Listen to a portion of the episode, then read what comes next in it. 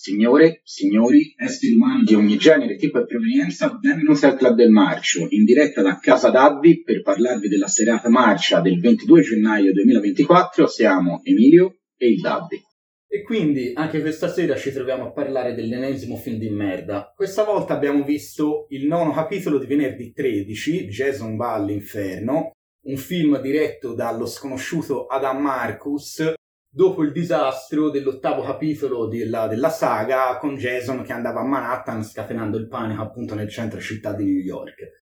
Questo film era un assoluto delirio, devo dire dall'inizio alla fine, si salvava per poche cose, ma si salvava davvero alla fine? No, non direi proprio.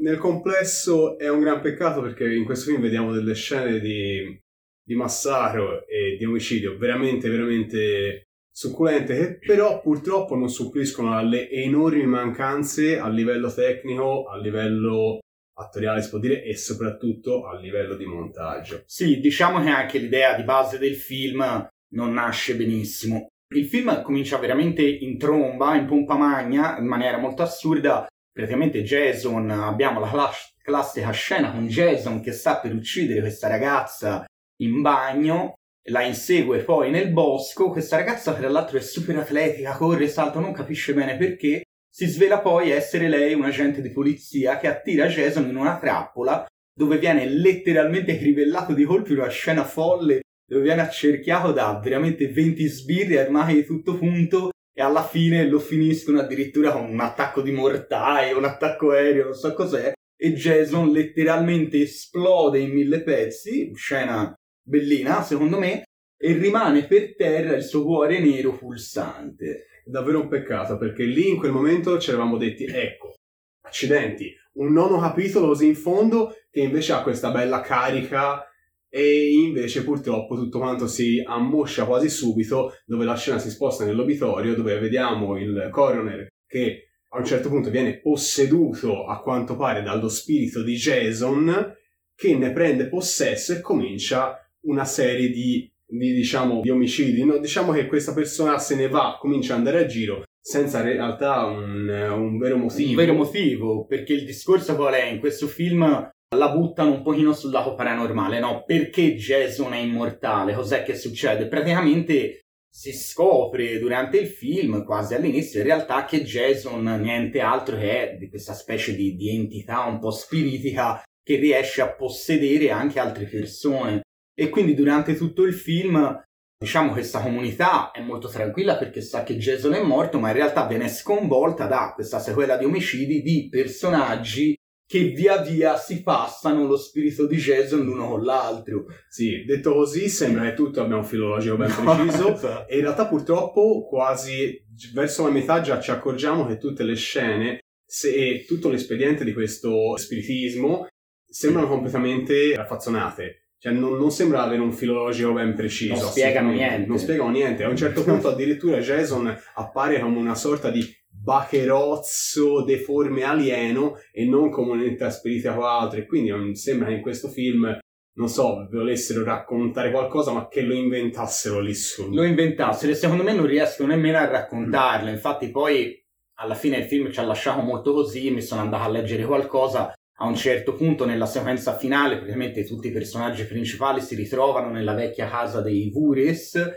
dove ad esempio trovano il Necronomicon no? e questo vuole lasciare un po' tipo intendere che ad esempio il Necronomicon sia stato usato all'inizio della saga per rievocare in qualche modo il bambino che era morto nel lago che poi diventerà Jason però niente viene spiegato, niente ha senso e ci sono tutti questi elementi tipo easter egg che vengono buttati lì e uno appunto è il Necronomicon, ma c'è anche uno alla fine che è bizzarro. Che è quell'enorme, quella stranissima lama che poi messa nelle mani di un consanguineo di Jason diventa una lama che è l'unico oggetto che può uccidere definitivamente Jason. Ma questa cosa appare verso la fine in un momento, tra l'altro con un effetto anche parecchio pacchiano esatto. di questa lama di questo terrificante, eh, terrificante coltellaccio che si trasforma in una lamaccia. Però ecco, viene anche quello, dopo un pochino viene, viene completamente abbandonato. Abbandonato, sì. Tra l'altro è anche assurdo come i personaggi vengano buttati lì, a un certo punto viene buttato lì questo personaggio, questo cacciatore di taglie che conosce tutta la storia di Jason, lui sa tutto, ma non viene spiegato perché, perché lo sa, C'è perché è interessato a quella farlo. raccapricciante scena in cui per far, il protagonista per farsi delle informazioni su Jason si fa rompere le dita Da da, questo cacciatore di taglie, e non si capisce per quale motivo. No, volevano fare tipo la scena grottesca, Sì. ma era solo una scena brutta. Volevano fare tante cose in questo film. Però, secondo me, almeno una gli è riuscita bene. E infatti in questo film abbiamo gli effetti speciali di Nicotero, o Nicotero, non so come si pronuncia, che aveva già lavorato addirittura con Romero, lavorerà addirittura nella serie Walking Dead, un vero maestro degli effetti speciali per quanto riguarda le splatterate. E effettivamente le splatterate sono belle quando ci sono. Assolutamente. Non- La scena una- bellissima, quella dell'uomo che a un certo punto, dopo essere stato possesso- posseduto da Jason, comincia a squagliarsi ed è una scena veramente Una scenona. Mm, si bellissima. squaglia, gli cade la bazza, Sì. rimane attaccata al terreno in un cumulo di muco, è veramente bella. E poi ci sono tante scene splatter più o meno eclatanti che comunque sono molto belline. Tra l'altro leggevamo che alcune scene che infatti lasciano un po' così perché non si vede l'ammazzamento effettivamente sono state tagliate per la versione cinematografica che evidentemente noi abbiamo visto quindi probabilmente sarebbe da recuperarsi la versione estesa o forse no, forse è meglio non farlo. C'è da dire però che, questa, che questo tentativo di abbassare un pochino il rating della critica non ha assolutamente portato nessun beneficio in quanto questo comunque è stato al botteghino un clamoroso flop, un mega flop. un'altra pietra tombale sulla saga di Jason. Assolutamente. Alla fine, tra l'altro, l'ennesimo easter egg è quando Jason viene effettivamente risucchiato all'inferno, uscirà dal terreno la mano di Freddy Krueger e questo chiaramente poi porterà appunto al famoso Apre film, al Freddy's vs. Esatto. Jason del 2003. che sarà di molti anni dopo perché questo film ricordiamo è del 93 e diciamo all'epoca con questo, questo film era stato un po' una pietra tombale per quanto poi sarà fatto il 10 effettivamente di venerdì 13 quindi direi che molto altro da dire su questo film non c'è. Per un appassionato della saga è un film da vedere però per chi non è appassionato e interessato alla serie venerdì 13 lo può tranquillamente lasciare nel cassetto.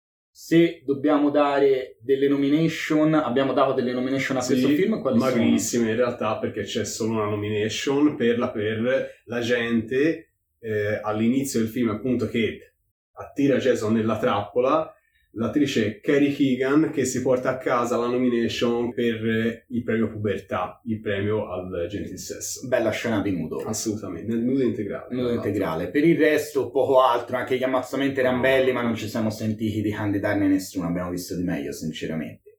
E alla fine di questa maratona del brutto andiamo a consigliare cosa? Allora, sui consigli, sinceramente non ci siamo sentiti di consigliare chissà che. Consigliamo Silent Night 4, giusto perché abbiamo una similitudine tra l'orribile bacarozzo di Silent Night 4 e l'orribile bacarozzo di venerdì, di, scusate, di Jason va all'inferno. Se vi piacciono i bacarozzi, guardatelo. Come voto a questo film non ci siamo sentiti di dare alla fine più di 5. Gli ammazzamenti erano belli quando c'erano, ma decisamente non aiutavano a supplire a tutta la mancanza di questo film, erano tantissimi. Per oggi quello che dovevamo dirvi ve l'abbiamo detto, vi ricordiamo di seguirvi su tutti i social, di lasciare il pollicione alto su YouTube, se avete commenti, curiosità lasciateli pure nei commenti e vi risponderemo il prima possibile. Per oggi è tutto e se volete scoprire se anche il prossimo film sarà pieno di bacarozzi e scene splatter, seguiteci su Club del Marcio.